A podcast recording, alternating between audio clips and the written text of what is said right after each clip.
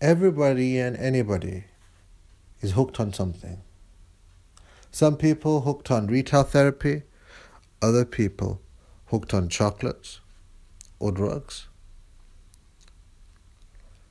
Just like a fish in the water gets hooked on the on the fishing line because it saw the bait, and that bait is irresistible. And the fish, who is aware of the subtleties of the water, it saw something blatant as a hook, big metal thing floating in the water. It saw it very clearly with the bait, but it couldn't help itself. It was drawn to that bait.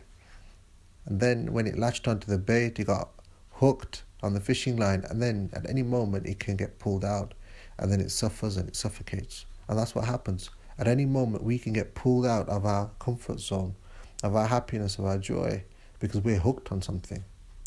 And He can drag us left, right, and center.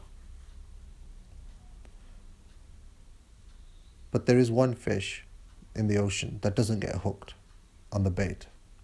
And that fish doesn't get hooked on the bait because it's already hooked on the water itself.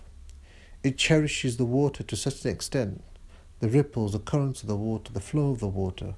It is so aware of the water, so hooked on it, enjoys it to such an extent that it does not need the bait. It is not drawn to it because it's already hooked on the water itself. Similarly, those who are enlightened, they are hooked on this presence. They do not only know it, they are not only aware of it, they are hooked on it. This formless presence that is boundless, that is fathomless, that is beyond depth.